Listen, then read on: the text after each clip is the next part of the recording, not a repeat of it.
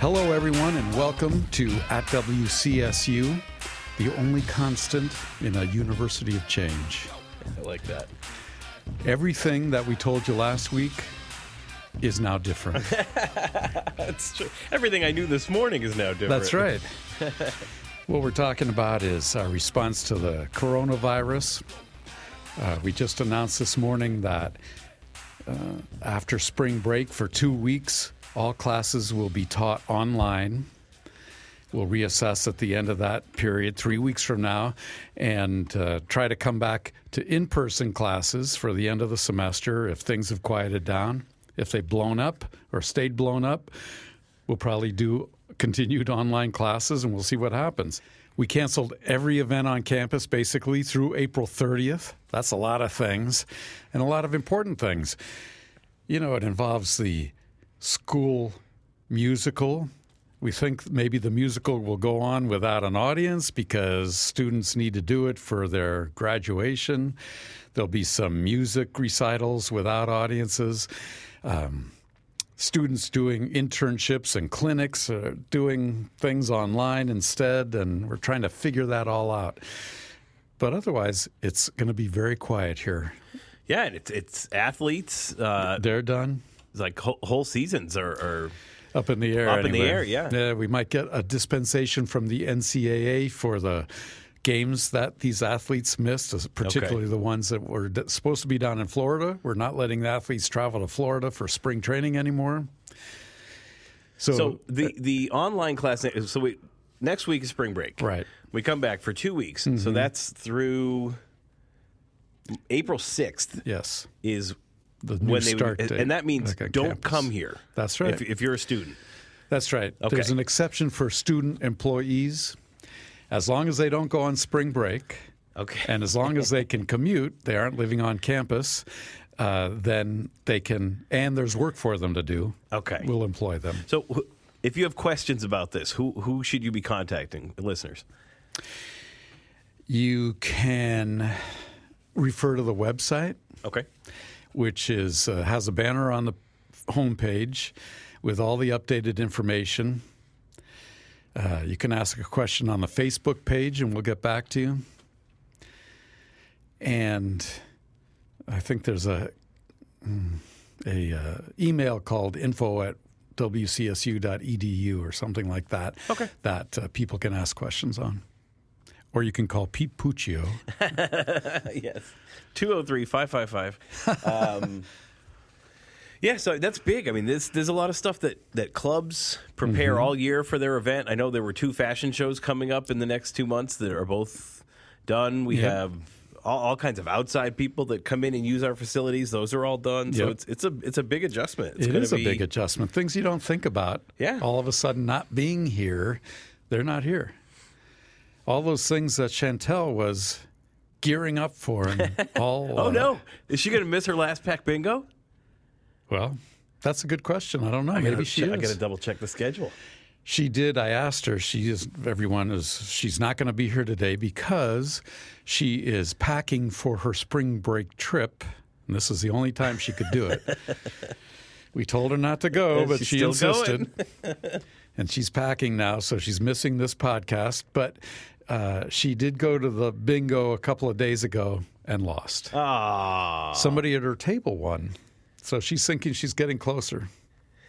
yeah. Okay, so there's there were supposed to be bingos on April 1st and April 29th. so I think she may have missed her last opportunity. Yeah, we may have to do a media services bingo. what a bummer. game. Yeah. I'll have a dungeon bingo game for her. Right. All right. wow. It's, I'm still wrapping my head around all this stuff. I mean, Yeah. We're, we're still going to be here because they don't care about us. But Right, we're they wanna keep They want to keep kids safe. Right. You know. Of course, Pete, if you feel sick, remember to stay home and self isolate for two weeks. You know it. I notice you got a big carton of Clorox wipes here in the just, office. just to make people feel better. it's like TSA. It's the illusion of security. That's right. They're also spring fresh too. I think. Uh, I think those are lemon, actually. But yes. yeah, that's okay. Yeah. Never One be of too those careful. little bottles will last about a day. Oh, yeah. Everybody comes in here and puts on the same headphones and talks into the same mics. And so, Just the one I'm using, you mean? yeah. Hmm. that one specifically has been diseased. Oh, this is getting dark. Um, yeah, so that's so uh, online. You still have to go to class. Right. You're still expected to participate in some way, shape, or form. I imagine if you have questions about that, talk to your professor directly. Exactly. I believe they'll still have kind of online office hours That's during. right. You know, so so it should be relatively business as usual. Except, Yeah, except you'll be at the dining room table Exactly. or whatever taking your class. Yeah. And so will the professor. Yeah, so uh, this is a good opportunity to make sure that you can access Blackboard and all those all those things. Make That's sure your email and your password are good. All the take care of that over the next couple of days. Yeah, So that's you an excellent surprised. point. Because otherwise, you'll come back from spring break and be panicking for a while. I mean, you know, there, there will still be people here to answer your questions. The the That's help true. desk will still be here. All of the support structures will still be in place. But you might as well, you know, relax and, and feel good knowing that when you come back, you're ready to go. That's right. If you've never called the help desk before, you won't have to. You won't have to learn all that. anyway, yeah, we're all on a learning curve here. It's been uh, everybody's running around with their hair on fire today, and we're hoping to make it through the last two days before spring break. Southern Connecticut State closed down today for the rest until you know through spring break in the next two weeks because they had someone identified as having I don't know been in contact with somebody with the coronavirus. Harvard and Yale both shut down, They didn't did, yeah. And a bunch of other places too, Quinnipiac too, and Wow. Fairfield and Sacred Heart. I know we got an email from my my kid's school that someone who works at the school's spouse was in contact with someone who was confirmed to have it. So Mm-hmm. they they didn't close or anything like that, but they've deep cleaned anywhere she or he she he or she may have been and they're keeping an eye on stuff and whatever, but it's you know, it's hitting closer and closer to home all the time. It I heard about New Rochelle this morning, how the National Guard is there. It's like outbreak. Yeah, it I'm like, is. so this attempt by us is to try to inoculate ourselves or isolate ourselves from the coronavirus uh, as a campus, and you know if people get sick, they'll under, they'll know it over the next three weeks and stay away, and uh, if they don't get sick, they can come back. If enough people don't get sick, they can come back. Yeah, and hopefully it avoids us having to do a complete shutdown. Right. if I'm if I'm understanding. Yeah. And online for the rest of the semester. Yeah. So It'll be interesting. appropriately enough, uh, your guest today was here partially to talk about an event that is now canceled. So That's right. Unfortunately, everything has changed. As I said, we, uh, uh, Erica, how do you pronounce her na- last name? Slobovnik? Sabovic, I think. Sabovic. Sabovic. Okay, I'm sure she'll tell us in the interview. I know. Yes. Uh, Erica did a great job on the interview talking about Trystan Reese, very famous LGBTQ plus spokesperson or member of that community who talks about his life.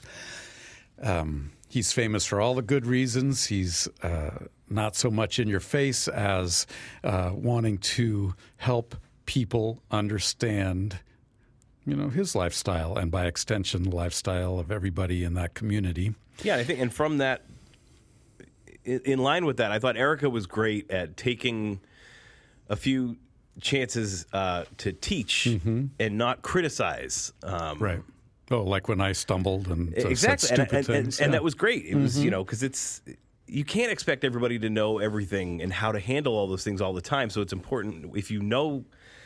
You know, a- a better way to do it to share it in a way like she did that is non-confrontational, and I, I it was really it was a great interview. I think. yeah she did a great job she was very gentle and um, made me feel better too so that was the point Yeah, it's a shame that the, the event can't happen, but who knows? Maybe they can they'll try to reschedule come it. back, you know, Yeah. after the. Uh, she may have to hand it off to somebody since she's a senior but Ah.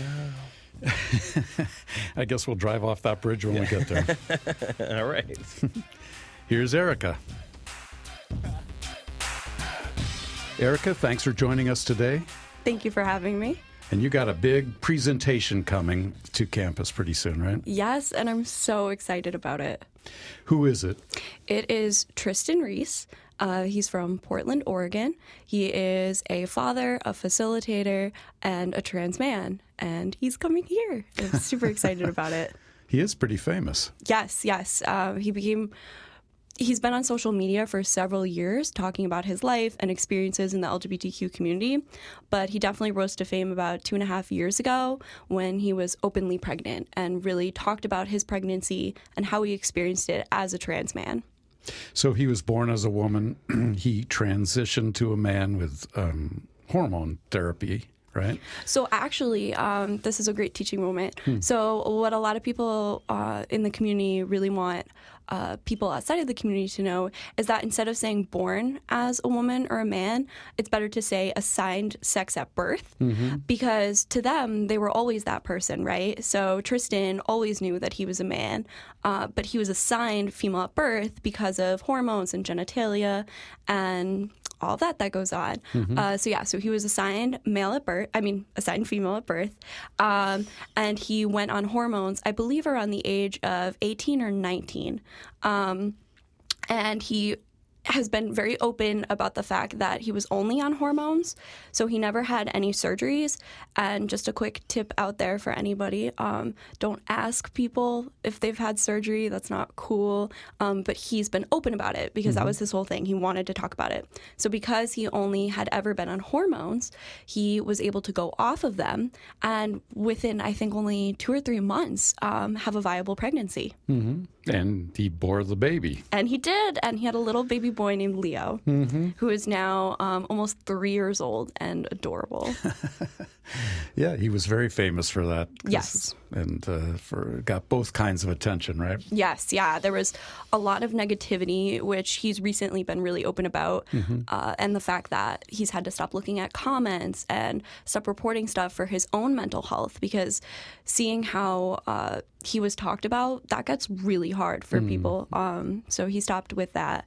But he also was got so much great feedback from the community and even people outside of the community for his openness. There are lots of trans pregnancies that happen across the United States. And for a lot of people, they don't feel safe enough to talk about it or comfortable enough. And so by Trystan putting himself out there really spoke for a lot of people in the community and started this gateway for others to talk about pregnancy and talk about what it's like and the struggles and the positives and how to go about it. So when he comes here, he'll I'm sure he'll be asked about that or talk about it Yep. as part of his thing. But he um, probably isn't talking. Most people who come to see him aren't expecting to get pregnant, right? They're going to. Uh, he'll be talking about life as a uh, trans man and it, it, the LGBTQ plus community, right? Yeah. So he has all different talks that he does. Uh, one that he does for doulas, for midwives, and groups like that, OBGYNs. He does talk about actually trans fertility and how that works. Uh, for what we're having him come do is not one of those. He is doing a general healthcare keynote, though, uh, which is going to be open to the public. And I'm really excited about that. And so that's open to all future and current healthcare providers. So it's kind of anyone under the sun. So it could be a social worker, someone who's in nursing, a doctor, and it's going to be kind of a general overview of what is being trans or gender nonconforming, a little debrief on how hormones may work for people who don't know, and then also how to treat people who are gender nonconforming and trans and make them feel safe and welcome in those settings. Mm-hmm. Uh, and I'm sure there's a big need for that in Absolutely. the community, right? Yes. Oh, yeah. Absolutely. Um, there are a lot of horror stories out there, and it, and sometimes it just comes from people who are ignorant and don't know and have never had that step. So this is all about teaching people and, and really giving them those first few steps to then put in the work themselves and really learn. It's not that big a deal when you think about it, right? You you educate yourself and think about it, and then you deal with it. Exactly. That's that's exactly how I like to think about it, and that's what I've seen with my own family hmm. is just slowly educating them, and and they get it. You get it as long as you're not afraid to put in the work and you're not afraid to try. You can do it. Mm-hmm. That's all that matters. We'll talk about some more about that later if you're okay, Okay. with that. Yeah, the, of course. Uh, what are the other two things he's going to talk about? So he's also coming for two workshops. So one is a student workshop. This will be on March 30th, and this is before the keynote. And yeah, so this will just be open for WCSU students, and it is about healthy relationships in the LGBTQ community. This is another problem we really see in the community. There are a lot of, unfortunately, unhealthy relationships because we're so used to looking at straight relationships and seeing how they work and balance. And sometimes there can be huge imbalances in LGBTQ relationships. So, for example, there's a lot of unreported violence actually within uh, relationships because they you know we're told you know men don't hit girls right? But what about two men in a relationship and they feel like they can hit each other? Uh, and it's that realization of no that's not healthy to do um, we're in a committed relationship. You can't do that. And so there's a lot more information now about this out in the community. People are trying to be more aware. And he's also going to talk about social media right now in the age of you know, Tinder and online dating and how to go about that in a healthy way as someone in the LGBTQ community. So I'm very excited about that one, as that's something I can personally relate to. And then he is also going to do a faculty staff administration workshop. This is one I'm extremely excited about. It's the second day, so March 31st. This will be open to WCSU, ECSU, uh, CCSU, and uh, SCSU. SCSU. That one sounds weird to say, but yes. so Southern, Eastern, Western, and Central. And I'm really excited about this one um, because so far I've been kind of picking up the slack on this and doing educational trainings for faculty and staff on campus. So this is a chance for someone who is getting paid, who is really educated in this, trained in this, to do a faculty staff administration on how to be allies, uh, how to talk to students, how to engage with people, what questions to ask, what questions not to ask. And I mean, at that workshop, all questions can be asked. It's a very. It's called open doors for a reason.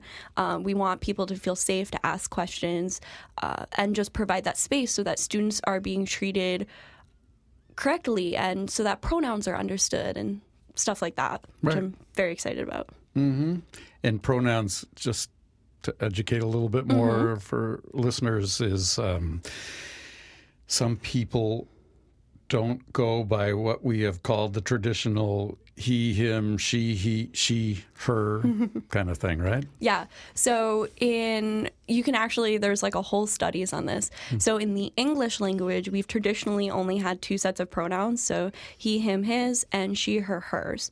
In other languages, some people have up to 5 to 6 actually personal pronouns, hmm. different sets. For over 200 years now, they've been trying to do a third set of pronouns actually. Uh, died down around the 1960s, but they tried several different variations coming from Latin words and other dialects to create a third personal pronoun in the English language. And it just never picked up. And now we're seeing a rise in they, them, theirs used for people who are gender nonconforming, who may identify as non binary or agender or even transgender. And so that's really picked up. Merriam Webster Dictionary, I believe, put it as their word of the year and was put into the dictionary last year, which was a great first step. And there's lots of other pronouns that sometimes people will use. I've heard um, ze, them, theirs, uh, and others that have been picked up from other languages. Uh, but yeah, so it's just to teach people that there's more than that. So, for example, in a classroom setting, when you're asking students at the first day of class, what's your name? What's your year? What's your major? You also add in, what's your pronouns? So then, if there's one or two students who identify with they, them, theirs, they're not singled out when they have to raise their hand and say, actually, I prefer you to use these pronouns. It just creates that inclusivity and makes it more and more normalized. Just like adding your pronouns on your email signature can be a huge step in feeling welcoming. And the professors can say what their uh, pronoun is too. to lead it off, right? Absolutely, exactly. That's where it starts. You know, when you meet, I always say to my mother, when you when you're unsure of somebody's pronouns, the best thing you can do is introduce yourself first and say, "Hi, my name is, for example, me. My name is Erica. My pronouns are she, her, hers. What are your pronouns, and what's your name?" and it just creates that flow and and really opens it up for them to share and feel comfortable in sharing. Yeah. Has your mom done that yet? Um, I'm hoping she does the next time uh, she goes out and has that feeling. She always just gets really nervous and makes doesn't want to say the wrong thing, uh, and so I'm trying. She definitely knows now that it is okay and no one's going to take offense to asking their pronouns. And if they do, that's really on them or maybe some trauma they have from the past. That's not her problem. Right. And Trystan Reese talks about that specifically in some of his uh, Yes. talks that he does. Yes. The uh, which is really good for allies, right? And Mm-hmm. uh, people who want to be supportive and but don't get it all yet. Absolutely. So Yeah. some of those will be coming to your um, people. Some of those people will be coming to your uh, to his talks as I, well. I really hope so. I really want this to be a great learning opportunity for Western, for the CSCU system, and for Danbury. so they're on March 30th and 31st. Yes. And just if people don't remember the times and stuff, where can they go to look for, remind themselves? Is there a website or something? Um, it is on the WOW at WestConn. Oh, good. Uh, so all three events are posted on that. If you scroll down on the WOW, or if you go on to the WCSU homepage and click see all events, you can scroll down, and it, when you get to March 30th, 31st, you'll see those three events. Good. So you are a senior, right? Yes, I am. This is my last semester at WestConn. And what's your major? Uh, I actually built my own major. I'm a contract major, so it's in social entrepreneurship. So I'll, I'll be the first person to graduate with a BA in social entrepreneurship at Western. It's typically a graduate field or PhD program in um, Ivy League schools, actually. And it's becoming more and more renowned in nonprofit spheres because you're learning both things like political science and legal studies and communication and gender and women's studies, but you're also taking the business aspect. So I've taken marketing, management, um, accounting, and so combining those skills of community and business to create change. That's brilliant. That's exactly what Thank uh, you. people who want to go into nonprofit work should yes, do, right? And a, and a lot don't, and so this gives me a nice little leg up that I know accounting and I know finance now, or at least rudimentary. Right.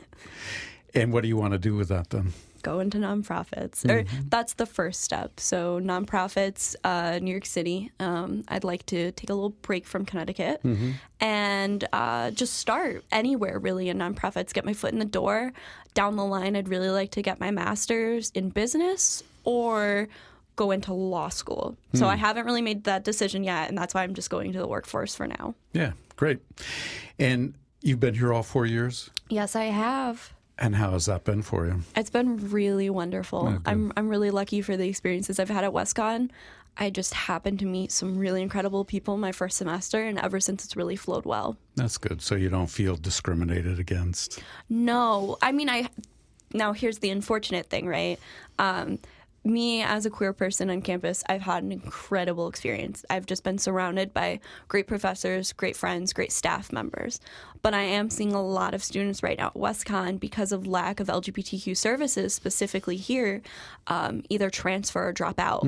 Um, whether it's because stuff was going on at home and they didn't have support here, or because they've had professors uh, discriminate against them, unfortunately, and others it's been incidences between other students, and they haven't been handled properly. And that's something I'm really working on because Southern, Eastern, and Central all have an LGBTQ center. WestConn is the only one that lacks that. Uh, and so I'm really working on that happening. I've been in talks with the Office of Diversity for the last six months, actually, and we're really trying to make this a priority. This is always hard just because of budgets and funding, which I understand. Uh, but my main concern is just getting one person contracted in maybe once or twice a week and then the rest over the phone just so that students who are lgbtq have someone they can turn to in emergencies who really understand them and they feel comfortable going to because up until this point students all come to me as an undergrad which is not good for them not good for me and not good for the whole situation at all Sure. I mean, you're not a trained. Um, exactly and I'm sure you're helpful, but yeah but it's not they deserve more right. And so that's a good first step that you described. But what um, do you think the other campuses are more uh, welcoming to LGBTQ plus, or is it just they've been doing it longer, or what is it that? Uh, it's it's a little bit of both. Um, so Southern definitely has the most proactive one. They've been around for technically seven years, but five years is very active. Their uh, Pride Center, and all of them are fairly small. It's not like they're that large, but it's usually a room and someone who is staffed in part time, and a graduate intern or two to staff the space nine to five, five days a week, right? Um, and I've heard varying things. It kind of seems to go in dips and flows right now, especially because there aren't a lot of people out there trained in LGBTQ resources. So you see a lot of people who maybe wanted a position in women's studies or a women's center that have been pulled in to LGBTQ sources if they happen to be gay or lesbian um, or under the LGBTQ community. So it goes back and forth. I've read testimonials from students at those campuses who did feel better, safer, or chose those campuses specifically because they had those resources. But I think overall there needs to be more awareness about of what LGBTQ students need on campus. And it's it's not a lot. I mean, I don't, you know, we don't need like a building or you know Mm-hmm. five just one part-time or full-time faculty who really stays on board and is proactive with graduate interns uh, so i'm just trying to get that step started especially because i really do love this school i've had a great four years here i'd love to come back in 30 years and work here Hmm. and i want to see it thrive. I want other students to have the experiences that I've had here. So I'm trying to create that first step so that those students feel safe and have someone to go to if they don't have the experiences I've had. That's good. Do uh, so? How long have you known that you are? Um, how would you put it? The uh, part of the LGBTQ community. yeah. I have a hard time saying queer. I am of No, the that's actually a good generation thing. where it was Absolutely. No, that was a slur, right? Absolutely. Um, and there's no, actually, I always say to people if you're not part of the community, it's probably better not to say queer. Um, if someone, if you know, you have a friend that says it's okay to refer to them because that's their identity, that's one thing, right? Um, and I always respect, you know, sometimes I have elders, LGBTQ elders, that are not okay with that word. And I would never say it in front of them because that's just absolutely not okay. Um, but for me, it's a little easier. Um, but no, that's totally okay. So LGBTQ community is fine. That's great. Um, actually, don't remember what your question was. How long? Oh, when did I identify? Yeah, mhm. Yes. Um, probably around the time of puberty, I would say, Mm-hmm. because that's just when you start to notice people, and uh, that was like that evolution of high school. And then I happened to have a group of friends that when I came out, every single person in that group came out. um, so we just happened to have all found each other, and I think we all knew. Mm-hmm. Um, and so that was a really great experience having that. Um, but for me, I mean, my sexuality is always kind of evolving. Um, I always say that sexuality is fluid; it can change. I say this for everybody. Same with gender identity too. That's my personal view, at least. Um, and so mine's kind of always evolving and flowing, but definitely always identified as part of the community since I was about thirteen or fourteen. Yeah. So you feel com- comfortable with all that and the gender fluidity Yes. and all that. Yeah, Which is no. I really love it. I really embrace it. and your family. yes, they they have always been incredible. Um, I got very blessed and very lucky with two parents who, from the moment I was born, said to my grandparents actually like, no matter who they marry, what religion they identify, like you have to know, you have to love them now for the rest of their lives, no matter what. And so they were always very accepting, very open about talks. So it was never a problem for me to come out to my family. My sister ended up coming out too. So there's the two of us. Um, my we're like one of the only families in my. I live in Shelton uh, that we have a rainbow flag outside of our house now. My waves all the time next to our American flag. That's good. Um, yeah, and, and my grandparents, for the most part, have come around. It's hard to read my grandpa, but my nanny has become my biggest ally ever. And she's a Methodist going woman, goes to church once a week, it reads the Bible every night. And it took a while, but you know, at the beginning, she didn't know what to do and she had a mm-hmm. really hard time with it. And now, anytime she sees something rainbow, she buys it for me or gets it for me or brings me home pamphlets from hospitals that have like LGBTQ resources. And she's amazing. That's so nice, it huh? really shows that anyone can, you know, if you put, if, if you really love somebody, you'll put that dedication through. a lot of it is getting to know somebody, right? Yeah. And then your family, it's easier Absolutely. to know them. Yeah. Uh, uh, and the other side, a lot of it is just being afraid of the unknown that you Of haven't. course. Whatever. It seems funny to say unknown because mm, we've been talking about it for a while now. Yeah. or- But for some people, it's like completely uncharted territory. Hmm. Absolutely. Uh, and why did you choose Western? why did I choose Western? Um, I actually only applied to Western and Southern. Um, I was really unsure of where what I wanted to do for college, um, and this was after I had a back injury in high school. Hmm. and so at that point, I just didn't care where I went. I just kind of wanted to go somewhere that was close to home and that was affordable. So I only applied to these two places. And I happened to get into the Kathwari Honors Program here. And so at uh, the Honors Breakfast, my parents were like, You have to go here. This is amazing. It is and amazing. and so I did, and I mean, it literally, I, it was meant to be. I absolutely think it was meant to be because I met my best friends, incredible professors, um, incredible faculty and staff like you through my experience here. I mean, I'm just still always meeting people, and it's amazing now, four years later, to walk through the quad, and I can't even put headphones in anymore because I'm constantly saying hi to people I know, which is it's an amazing feeling. That's fantastic, huh? yeah. So thank you for coming on, talking about uh, Trystan Reese. We'll keep plugging that and Um, make sure you get a big crowd there. Thanks for arranging all that. Thanks for being a great advocate on the Thank you. university here. Thank you so much for having me. I really appreciate it. Yeah, my pleasure. Yes. This Anything is, else? Is yeah, it- this is the time we normally have Chantel on Yeah. to uh, do events. And there's not even any events for us to fumble through. No, So we're not. It's our lives are becoming much easier in some ways. Yeah. over the next three weeks. it's going to be a much shorter podcast, though. yeah, you're right. well, we'll get we'll talk about um, Chantel's trip. Yeah, Right. yeah. We'll have and we'll have updates if there's any changes to uh, That's right, you know campus attendance and things. and um, we'll find out how Chantel's mom is doing Yep. with the uh, coronavirus uh, attack. Yeah, and so we'll uh, check in with some professors or something and figure out what's going on with that. Great. Good. I think that'll do it for this week. That's right. Thank you, Pete.